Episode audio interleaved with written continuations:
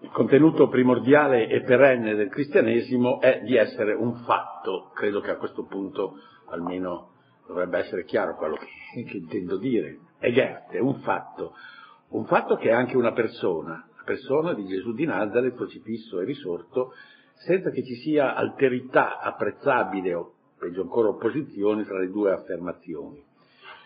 Le formule primitive in cui si esprime la realtà di Cristo sono soprattutto due, dicevamo l'altra volta.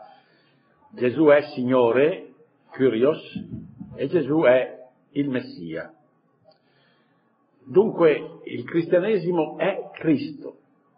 Gesù non è tanto il fondatore, il promotore, il teorico del cristianesimo, quanto il suo contenuto.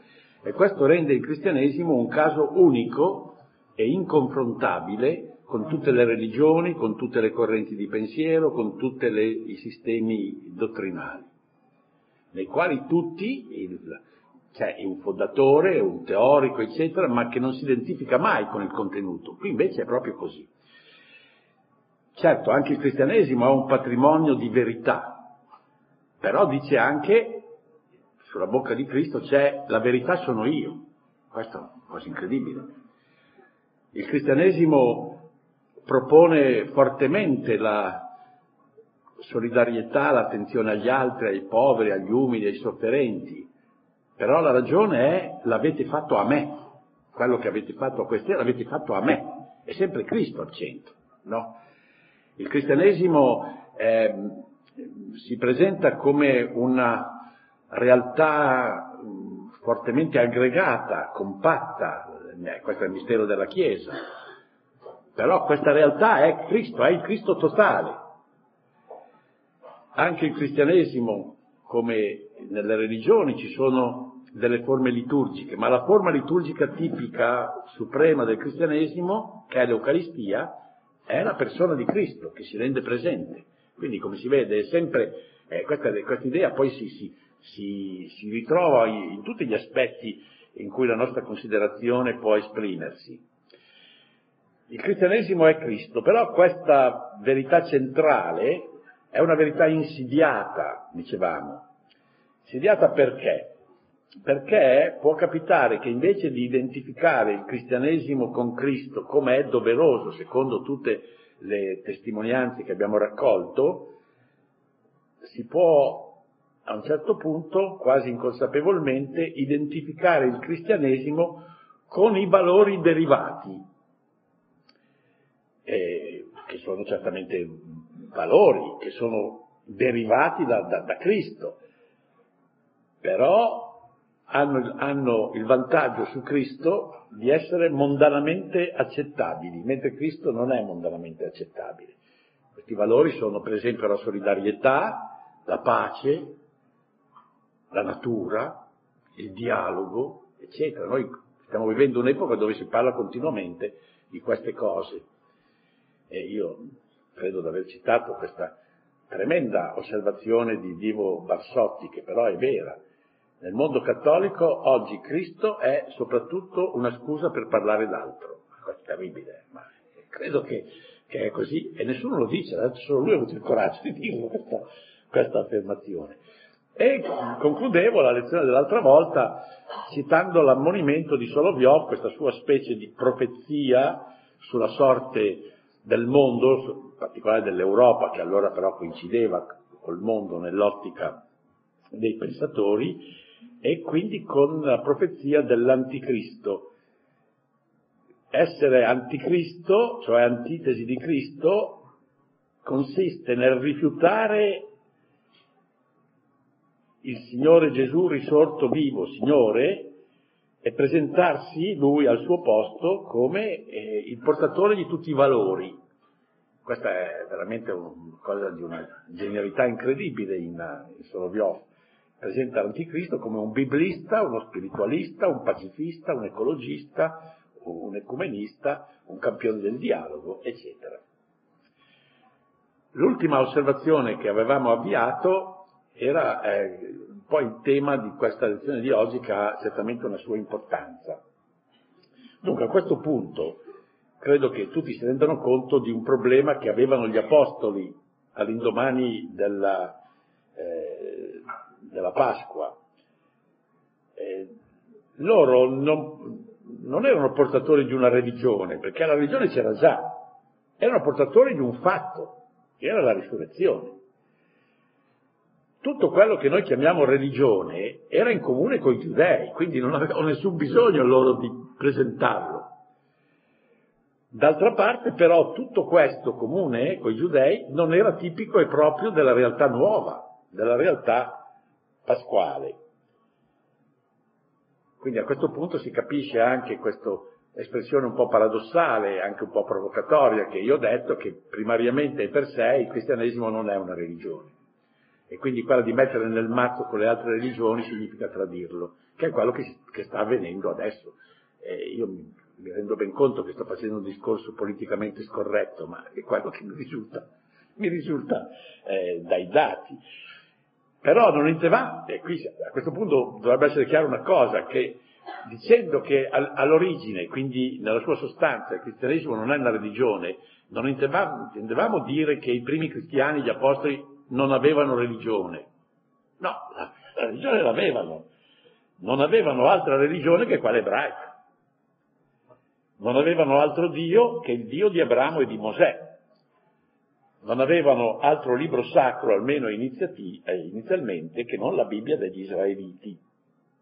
Però tutti questi elementi teologici e cultuali della sinagoga non erano loro propri in modo esclusivo, non li caratterizzavano, non li distinguevano dal resto della popolazione di Gerusalemme e della Giudea. Quindi alla fine no, no, non erano niente di nuovo e quindi no, eh, non erano neanche presenti in un modo, in un modo forte, perché proprio esclusivo, caratterizzante della nuova via, Odos, era il convincimento e l'annuncio pubblico che Gesù di Nazareth, il crocifisso del Golgota, era risorto, era adesso vivo, era Signore, era il Messia. Ma qui gli apostoli e la comunità cristiana avevano un problema gravissimo che io non ho mai sentito individuare con chiarezza, ma che c'è. Gli apostoli e le comunità di Gerusalemme erano ebrei, osservanti e leali. Perciò era eh, arduo e penoso per loro anche solo dare l'impressione, e certamente soprattutto il pensare loro, che la novità pasquale da essi proclamata, e quindi la stessa aggregazione inedita che ne era emersa, che era appunto la comunità cristiana, fosse qualcosa di non assimilabile al patrimonio dell'antica rivelazione e quasi un corpo estraneo entro la società religiosa ebraica. Insomma, per loro era un dramma, perché loro non intendevano mica rinnegare la religione di Mosè, Perciò non potevano eludere il problema di raccordare idealmente l'evento sconvolgente che essi testimoniavano con la religione dei padri. E quindi, in ultima analisi, il problema di definire il rapporto tra il Kyrios e il Dio di Israele. E di fatto noi vediamo dalle formule della prima comunità che questo problema eh, è stato affrontato e risolto. accanto alla forma Egerte, è risuscitato, compare la forma Egeiren, lo ha risuscitato. Lo ha risuscitato. San Pietro eh, lo dice dal discorso del giorno di Pentecoste, quel Gesù, Dio lo ha risuscitato, Egeiren, e noi tutti ne siamo testimoni, che poi ripeterà anche, questo nel capitolo secondo, nel capitolo terzo, nel discorso tenuto sotto il portico detto di Salomone, poi nel discorso al Sinedrio, eccetera. Il passaggio dalla formula Egerte non è un passaggio, è l'affiancamento della, alla, alla, formula Egerte della formula Egeiren è un arricchimento fondamentale, perché con la formula Egeiren lo ha risuscitato, non si evoca solo il fatto del passaggio di Gesù dalla morte alla vita, che era già espresso dalla formula Goethe, ma anche l'intervento in questo passaggio del Dio di Israele, che lo ha risuscitato. Con la formula Egeiren, il Dio di Israele viene esplicitamente coinvolto nell'avvenimento nuovo e sconvolgente che essi andavano annunciando. In questo modo la fede nella risurrezione del Nazareno viene con naturalezza a saldarsi con la fede nell'unico Dio. Lo stesso Dio di Abramo, di Isacco, di Giacobbe, che è all'origine della nazione e della religione ebraica, è all'origine dell'evento pasquale. Non ad altri che a lui deve essere fatta risalire l'iniziativa nell'opera di salvezza e nel suo annuncio a tutte le genti. Questo è il primo elemento di raccordo, ce n'è uno molto importante anche questo. Il Dio di Israele è chiamato in causa dalle formule che noi troviamo presenti nella comunità cristiana, non solo al primo configurarsi dell'evento pasquale, Egeiven, ma anche al suo compimento. La gloria piena e definitiva del risorto, cioè la risurrezione di Cristo, sbocca e si identifica con il fatto di collocarsi alla destra di Dio. Alla destra di Dio. Il risorto sta alla destra del Dio di Israele. Il Salmo 110, che cominciava con le parole, disse il Signore al mio Signore, siedi alla mia destra, che noi avremo modo di commentare abbastanza analiticamente andando avanti, è stato letto abbastanza concordemente già prima eh, della, eh, del fatto cristiano come profezia del Messia. E quindi del Messia era detto in quel salmo, secondo l'interpretazione comune, eh, l'invito divino siedi alla mia destra. I cristiani se ne avvalgono subito di questo testo per indicare la conclusione dell'avventura salvifica di Gesù. Alla fine egli è posto al, accanto al Creatore, al Dio di Israele, partecipe del suo splendore e della sua potenza sugli uomini e sulle cose. Questa frase compare già nel discorso di Pietro a Pentecoste ed è poi largamente presente negli atti, in tutto il libro degli atti, nel corpus paolino, nella lettera di San Paolo, nella lettera agli ebrei. D'altronde, secondo l'unanime tradizione sinottica, Gesù stesso l'aveva utilizzata applicandola a sé nel processo davanti a Caifa. Abbiamo già esaminato questo testo, no? Sei tu colui, il Messia, eh, sì, io lo sono, e vedrete il figlio dell'uomo venire, eh, il figlio dell'uomo sedere alla destra della potenza, no? che è la citazione del Salmo 110. L'espressione chiariva inequivocabilmente e chiarisce anche per noi che la nuova realtà della signoria di Gesù, il termine curios nella tradizione antica era riservata a Yahweh, non insidia l'universale e assoluta signoria sull'universo dell'unico Dio. Si tratta dello stesso dominio al quale il crocifisso del Golgota, in virtù della sua risurrezione, è stato arcanamente chiamato a partecipare. Riconoscendo al Nazareno risorto il titolo di Curios tes doxes, Signore della gloria, è l'espressione della prima lettera ai Corinti, non per questo cessavano di riconoscere con piena adesione di sempre il Dio della gloria. Il Dio di Abramo, di Isacco e di Giacobbe è il Dio del, della gloria, oteostes doxes. Terzo elemento, sempre di questa, come dire, saldatura, no? Il Dio di Israele non è soltanto colui che ha risuscitato il Curios, non è soltanto colui che è l'approdo della Pasqua, alla destra di Dio, è anche colui che lo ha inviato nel mondo. Vale a dire, il Dio di Israele è protagonista fin da principio dell'impresa salvifica di Gesù di Nazareth.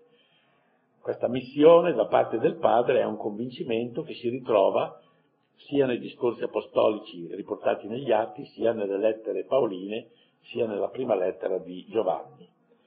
D'altra parte, la comunità primitiva aveva memoria che Gesù stesso si era presentato come un mandato dal Dio di Israele. Questo è un logion che si ritrova nei sinottici, che accoglie me, non accoglie me, ma colui che mi ha mandato. Nella catechesi giovannea questo è un elemento che è particolarmente messo in rilievo. Il quarto Vangelo non si stanca di ripetere fino a renderla una locuzione stereotipa e batterebbe i Vangeli di Giovanni che noi leggiamo, sentiamo leggere la domenica, che Dio è il Padre che mi ha mandato. O pensos me pater. Era, era abituale nel Vangelo di Giovanni indicare Dio, cioè Gesù che parla di Dio come colui che mi ha mandato, il Padre o pensos me pater. La lettera agli ebrei, nella stessa linea, attribuisce a Cristo il titolo di apostolos, inviato, inviato da Dio per la salvezza degli uomini. Quindi è chiaro che eh, tutta la comunità cristiana primitiva questa idea che Gesù è venuto mandato dal Dio di Israele. I cristiani assumevano così rispetto ai loro correligionari israeliti, perché erano correligionari, non dimentichiamolo, un nuovo modo di guardare in alto. Il creatore del cielo e della terra, che era fortemente presente nella rivelazione ebraica, fin dalla, dalla Genesi, rimane sì il Dio di Abramo, di Isacco e di Giacobbe, il Dio dei patriarchi, ma è prima e più di tutto è percepito come il Padre del Signore nostro Gesù Cristo, che è la formula cara a San Paolo. San Paolo la ripete continuamente. Per lui il Dio di Israele è diventato il Padre del Signore nostro Gesù Cristo, formula che del resto è usata anche nella lettera, prima lettera di Pietro. Quindi questo è già un terzo elemento, ma eh, c'è, eh, come dire, un altro elemento che possiamo eh, possiamo trovare nelle formule proprio di fede, ed è la formula che è di, di San, noi la troviamo in San Paolo, ma credo che eh, si trova sostanzialmente presente dappertutto, la formula è secondo le scritture, katatas grafas. Questo a rendere ancora più evidente la collocazione dell'evento pasquale entro, non accanto, non al di fuori la storia salvifica del popolo ebraico è quasi a rinsaldare i vincoli intrinseci della novità cristiana con la fede di Israele, la comunità apostolica fin dai primi giorni evoca la testimonianza delle antiche scritture, secondo le scritture.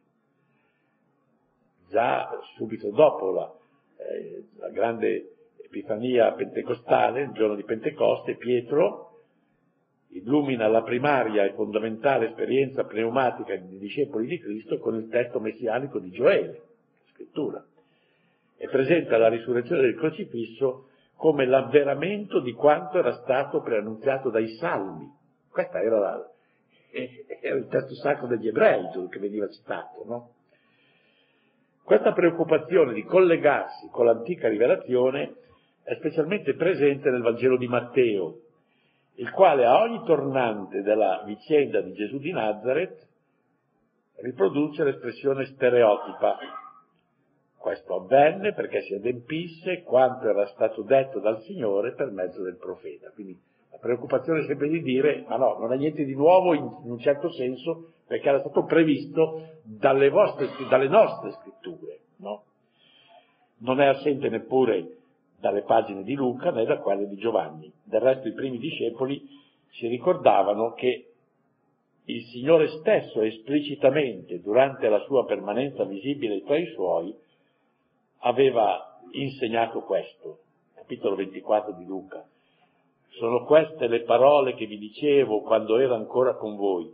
Bisogna che si compiano tutte le cose scritte su di me nella legge di Mosè, nei profeti e nei salmi. Guardate che con queste, a noi sembrano cose quasi scontate, ma in realtà qui viene evocata tutta la Bibbia, cioè i libri storici, Mosè, i libri profetici e i libri sapienziali, i salmi. Allora aprì loro la mente all'intelligenza delle scritture. Come si vede, il Dio dei cristiani, Dio dei nostri primi fratelli eh, nella fede pasquale, non è solo il Dio di Abramo, di Isacco e di Giacobbe, è il Dio di Mosè, di Davide e dei profeti. Così tutto il patrimonio biblico ebraico è acquisito al tesoro ideale del nuovo Israele. In San Paolo troviamo appunto questa formula che io ho già citato, catatas grafas, secondo le scritture. Mi viene in mente che in faccia a Hitler e al suo antisemitismo, Pio XI, che io credo sia stato il più grande papa del secolo XX, ha, pubblicamente ha dichiarato, guardate che ci voleva ben coraggio, ci va in fretta adesso noi dire il Papa allora, adesso noi siamo più bei tranquilli e che Hitler non c'è più, è morto, no? Ma allora eh, era Roma, eh, fatto il viaggio a Roma. E quando Hitler arriva a Roma, Pio XI ostentatamente lascia Roma, va a Castel Gandolfo dicendo pubblicamente che non voleva essere nella sua città episcopale dove era stata innalzata una croce che non era la croce di Cristo. Non ne trovate mica ricordati tante queste cose, eh? eh? Ebbene, lì ha detto una frase secondo me fortissima, ha detto, guardate, ha detto a quelli che avevano pubblicamente, facevano professione di antisemitismo, noi, cioè noi cristiani, siamo spiritualmente semiti. Noi cristiani siamo spiritualmente semiti. Qui due rilievi a questo punto sono doverosi perché la verità bisogna sempre vederla in tutti i suoi aspetti. Alla luce di quanto si è detto si comprende come il cristiano debba accogliere non solo l'adesione al Dio di Israele, ma anche l'adesione a tutto l'autentico patrimonio religioso ebraico. La religione cristiana è la stessa religione ebraica che è arrivata al suo compimento. Questa è una cosa che dobbiamo tenere presente. L'intera storia di salvezza, che comincia con la vocazione di Abramo, non è estranea alla nostra fede, anzi è parte integrante della nostra ricchezza spirituale. Io ho già citato questo piccolo episodio, eh, è, un, è, un'idea che la mia mamma non aveva ben chiaro, perché una volta venendo alla messa domenicale viene in casa e mi dice, ma senti un po', ma noi non siamo nel Nuovo Testamento? Sì. E cosa continuate a leggere l'Antico Testamento? Dice, è come leggere l'orario ferroviario dell'anno scorso. Immagine un po' fantasiosa, no? E lì a spiegare, no, è adesso che noi possiamo leggere comprendendo, perché abbiamo la chiave interpretativa, che è Cristo. Io però non sono mica stato di tanto, sa, mi pare che potesse andare bene anche l'orario ferroviario dell'anno scorso, insomma. Lo stesso Dio, ricordate l'inizio della lettera agli ebrei, che è un inizio bellissimo, lo stesso Dio, che qui cito, che aveva già parlato nei tempi antichi, molte volte e in diversi modi ai padri per mezzo dei profeti, ultimamente in questi giorni ha parlato a noi per mezzo di un figlio, che ha costituito erede di tutte le cose e per mezzo del quale ha fatto anche il mondo, dove si vede il grande equilibrio, cioè dalla continuità per cui Gesù è, come dire, la conclusione di tutto il discorso che è cominciato con, con Abramo, con i profeti, eccetera, però è anche, va molto al di là, per mezzo di un figlio che ha costituito erede di tutte le cose e per mezzo del quale ha fatto anche il mondo. Allora, tutto il rigoroso monoteismo ebraico ci appartiene e intimamente ci condiziona e ci regola. Tutto il rigoroso monoteismo ebraico nei suoi due cardini, che sono fondamentali rispetto a tutte le altre forme religiose, cioè la concezione dell'assoluta, trascendente, incontaminata superiorità di Dio, forte monoteismo ebraico, e nello stesso tempo dell'appassionata partecipazione divina alla storia degli uomini. un genio come Isaia è riuscito a esprimere queste due cose introducendo la formula, l'epiteto di Dio, Dio è il santo di Israele. Il santo, cioè colui che è fuori, incontaminato, no? Il sovrastante, cioè, di Israele, che è diventato quasi proprietà nostra. Questo è l'ebraismo e questo è il cristianesimo. Questo non dobbiamo dimenticarlo. Detto questo, però, devo fare un'altra osservazione che è simmetrica e, come dire, complementare a questa. Non si può disconoscere o sottovalutare, però, che il fatto cristiano, le Gerze, è stato, per così dire, fuori misura nella trama degli accadimenti fino allora verificatisi nella storia della salvezza. Cioè ci sono stati tanti accadimenti, da, tutta la storia da Abramo, eh, poi con, con, con, Mosè, eccetera, con i profeti, però l'avvenimento pasquale è assolutamente fuori misura, questo non si può non riconoscerlo. E quindi è entrato nella vicenda la stessa vicenda, questo non dobbiamo dimenticarlo, ma con una originalità e una potenza assolutamente sconvolgente. Quindi ogni prospettiva è stata radicalmente mutata. Le antiche scritture, senza la minima manipolazione, hanno ricevuto un'altra chiave di lettura sono apparse come una epifania progressivamente più intensa del figlio di Dio fatto uomo. Allora aprì la loro mente all'intelligenza delle scritture e detto dal Gesù risorto perché comprendessero che quanto leggevano nella legge di Mosè, nei profeti e nei salmi era detto di lui. Ciò che era avvenuto al popolo ebraico pur mantenendo la sua indole oggettiva e reale, adesso, dopo l'evento pasquale, assume una valenza eccedente, una valenza nuova eccedente, che con un aggettivo tecnico proprio è una valenza tipica nei confronti dell'epoca nuova. Questa, eh, questa parola è, è, di San Paolo. Tutte queste cose, dice nella prima lettera ai Corinti, accaddero a loro, ai padri, ai nostri padri, typicos, in figura, e sono state scritte per la nostra istruzione di noi, per i quali è arrivata la fine dei tempi. Cosa vuol dire una valenza tipica? Tipica è una realtà, un personaggio, un accadimento che, pur avendo una sua verità, però insieme richiama, raffigura, rappresenta una realtà, un personaggio, un accadimento di un'altra epoca. Quindi tutto quello che noi leggiamo nell'Antico Testamento ha questa valenza che illumina quello che poi avviene, si realizza nel nuovo. Questo vuol dire la parola typikos, tipica. Eh, facciamo un piccolo esempio. Nella coscienza ebraica Mosè era per l'eccellenza il mandato da Dio per la liberazione del suo popolo. Capitolo terzo dell'Esodo è proprio di Dio manda Mosè, che lui non ha nessuna voglia di andare, bello che lì c'è questo dialogo in cui Mosè cerca tutte le scuse per evitare la, finché Dio ha dato ziezza e, e dice, tu fai quel che ti dico io. Eh, non... Quindi è chiaro che è l'inviato. Suo fratello Aronne è nella vicenda della, dell'Esodo il titolare massimo del culto divino, è il sacerdote. Anche Mosè appartiene alla tribù sacerdotale dei Leviti, però è Aronne che viene investito del culto divino.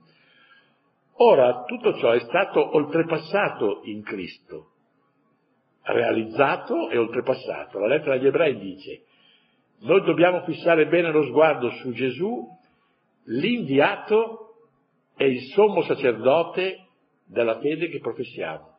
Tom apostolum kai archierea tes homologias emon.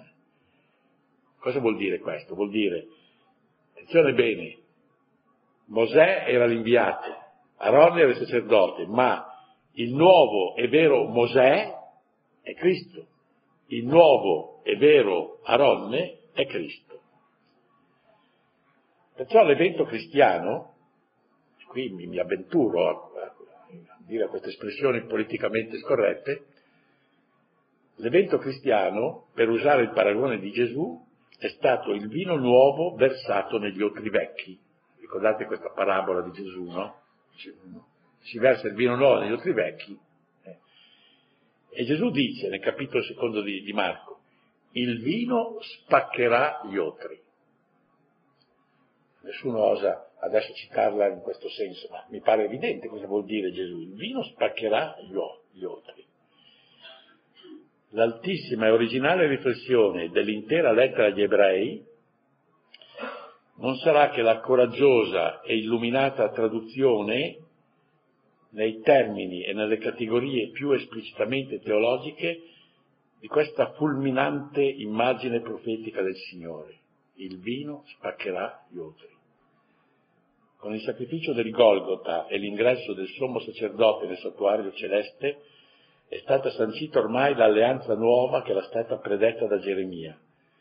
E la lettera agli ebrei commenta, e io vedo in giro dei commenti attuali di esegeti e teologi che dicono esattamente il contrario di quello che, che dice la lettera agli ebrei, commenta la lettera agli ebrei dicendo alleanza nuova, Dio ha dichiarato antiquata la prima. Ora ciò che diventa antico e invecchio è prossimo a sparire. Politicamente corretto, politicamente scorretto, questo è, quello che c'è, insomma, io cosa devo farci? Mica fatta io sta roba. Quindi, a questo punto io vorrei fare una piccola riflessione bisogna riconoscere serenamente che se la prima verità, cioè l'eredità ebraica del cristianesimo, non è stata sufficientemente compresa e apprezzata dal cattolicesimo dei tempi andati,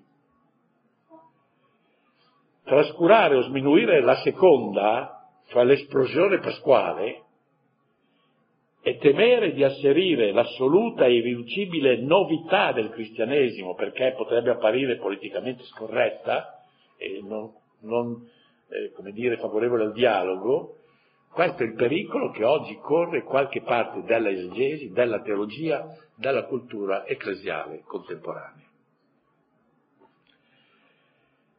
Bene, la necessità, adesso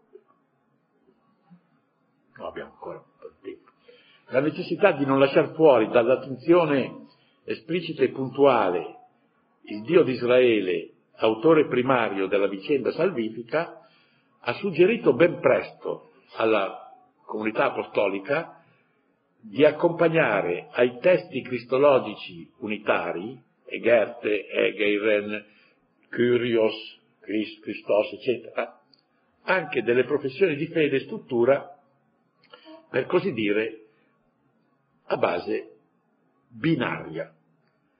Cioè il problema quello di raccordare sul piano delle formule, eh, io prima ho visto il problema sostanziale, ma adesso anche sul piano delle formule, di raccordare la formula di fede ebraica, monoteistica e creazionistica, alla formula di fede pasquale, Kyrios. E noi troviamo uno splendido esempio binario che ci è stato conservato nella prima lettera di San Paolo ai Corinti. Questa è chiaramente una formula di fede in uso della prima comunità cristiana, dove i due articoli di fede, quello desunto dall'antica rigorosa verità monotenistica ebraica che continua a valere, e quello espressivo della nuova certezza pasquale a proposito della signoria del risorto, sono disposti con perfetta simmetria sono abilmente congiunti e al tempo stesso distinti tra loro per mezzo del gioco delle preposizioni. Questo è un testo che vale la pena di vedere da vicino. È prima lettera ai Corinti, capitolo ottavo, versetto sesto. C'è un solo Dio, il Padre, dal quale tutto proviene. E noi siamo finalizzati a Lui. E c'è un solo Signore, Gesù Cristo, per mezzo del quale esistono tutte le cose e noi esistiamo per mezzo suo. Questa è, è bellissima, questa è proprio le, le, le due formule, quella ebraica e quella pasquale, che sono raccordate nell'identica professione di fede. Eh, la, la, traduzione in uso qualche volta non, non rende ragione del testo. Eh, per esempio, c'è un solo Dio il Padre, exu, dal quale tutto proviene, e noi siamo finalizzati a Lui, emeis eis auton, la Bibbia della SEI traduce noi siamo per Lui, no, eh, se c'è una preposizione che è ambigua, ricca di tanti sensi, per, è la preposizione per, può essere finale, può essere eh, strumentale, eccetera. È un solo Signore Gesù Cristo per mezzo del quale Dio esistono tutte le cose e noi esistiamo per Lui. E qui ancora, diautu vuol dire per mezzo di Lui, tanto è vero che la revisione del 97 che è ancora in corso, la ritocca e dice noi esistiamo grazie a Lui, che corrisponde al testo greco. Comunque è notevole la limpidità con la quale è assegnata al Dio di Israele, al Padre, l'ultima derivazione per mezzo della preposizione ek, da, e l'ultimo approdo per mezzo della preposizione eis, verso, di tutto, di tutto, eh, tutto proviene, tutto, eh, eh, dal quale tutto proviene e anche noi siamo orientati a Lui. Ed è invece riconosciuta a Cristo, nella seconda parte, quella, quella più tipica pasquale, una mediazione attraverso la preposizione di A per mezzo, sia nell'origine dell'universo, e questo è, interessantissimo, per mezzo del quale esistono tutte le cose, attraverso il di sotto, il curios, e noi esistiamo per mezzo suo. E va anche segnalato che qui il curios è presentato come partecipe di quell'azione creatrice che invece sarà riservata esclusivamente al Padre nelle posteriori e più sviluppate professioni di fede. Si vede anche il simbolo apostolico, la creazione è tutta riferita al Padre. Troviamo una seconda professione a ritmo binario nella prima lettera di San Paolo a Timoteo, capitolo secondo. Uno solo è Dio, uno solo è il mediatore di Dio e degli uomini, un uomo, dice il testo originale che non ha l'articolo, Cristo Gesù, che ha dato se stesso il riscatto per tutti. In rapporto alla professione riportata nella prima lettera ai Corinti, possiamo osservare che i due articoli qui sono di ampiezza diseguale a vantaggio del nucleo cristologico, cioè ormai eh, l'attenzione maggiore era rivolta a quello più tipico del cristianesimo. L'idea della mediazione che nella professione della prima lettera ai Corinti è indicata dalla semplice preposizione di a per mezzo, qui è resa più esplicita con l'introduzione di un sostantivo qualificante mesites, uno solo il mediatore, mesites, che sarà una parola chiave nella teologia della lettera agli ebrei, che fonda molto su questa parola. In questa seconda professione binaria trova un posto di rilievo la menzione dell'azione redentrice di Gesù nei confronti dell'umanità intera, come non c'era invece che restava nell'ambito della creazione, no? Eh, che ha dato se stesso in riscatto no? per tutti. Possiamo fare un'altra osservazione. A differenza della prospettiva del prologo giovanneo, che prende in considerazione il logos che è in principio presso Dio ed è Dio, la funzione mediatrice di Cristo è fondata sul suo essere uomo, che è esplicitamente citato, l'uomo Cristo Gesù. Ed è una funzione universale riguardante ogni popolo, appunto in quanto è uomo senza specificazioni, mentre per esempio nella lettera ai Galati si riconosce anche a Mosè eh, la qualifica di Messite, di mediatore, ma mediatore per gli ebrei. Qui invece eh, di Gesù si dice che è un uomo che è mediatore per gli uomini, per tutti gli uomini. I discepoli di Gesù si rendono ben conto che con la Pasqua di Cristo una grande novità ha fatto irruzione, sia nella storia di Israele e dell'umanità intera, sia nell'universo e nei cuori. Quanti nella fede si aprono a questo evento di luce e di grazia congiungendosi col risorto, conoscono come una trasfigurazione cosmica, un radicale ringiovanimento. San Paolo nella seconda lettera ai Corinti esclama con, possiamo dire, con gioiosa fierezza, se uno è in Cristo è una nuova creazione, kainectisis, un mondo nuovo le cose vecchie sono passate, ecco ne sono nate di nuovo. In virtù poi dell'emozionante teofania di Pentecoste ci si rende conto che questa congiunzione a Cristo e alla sua Pasqua non è qualcosa di puramente soggettivo e intenzionale, è immessa nel profondo dell'essere e anzi ontologicamente costituita dall'effusione dello Spirito, questa realtà divina, misteriosa, che diventa principio di ogni redenzione e si rivela come la sorgente dell'intera vita ecclesiale. La scaturigine ultima di questa donazione pneumatica è il Padre, qui c'è sempre la preoccupazione no, di restare dentro nell'ambito della, della religione ebraica, che la attua attraverso il Signore crocifisso e glorificato. È ciò che San Pietro chiarisce con sintesi felice e compiutezza di presentazione il giorno stesso di Pentecoste. Dio, Dio di Israele, ha risuscitato questo Gesù e noi tutti ne siamo testimoni. Innalzato pertanto alla destra di Dio e dopo aver ricevuto dal Padre lo Spirito Santo promesso, lo ha effuso come voi stessi potete vedere, vedere e udire. Come risulta da queste parole si può dire tanto che lo Spirito è inviato dal Padre nel nome di Gesù, un po' onomati mu, dice Gesù nel, nel Vangelo di Giovanni, quanto che è Gesù a inviarlo da presso il Padre. I discepoli hanno avuto immediata intelligenza di quel che stava avvenendo in quel cinquantesimo giorno perché avevano memoria che tutto ciò era già stato predetto e assicurato dal Signore, come risulta sia dal Vangelo di Luca sia dalla catechesi giovannea. Dopo tutto questo era naturale che il pneuma, questo terzo protagonista dell'azione di rinascita e di rinnovamento, che secondo il libro degli Atti ha accompagnato passo passo il cammino della giovane Chiesa, dovesse trovare un posto nelle professioni di fede. Quindi lentamente ci stiamo avviando dalla formula unica alla formula binaria alla formula ternaria, cioè alla formula trinitaria, come vedremo la prossima volta.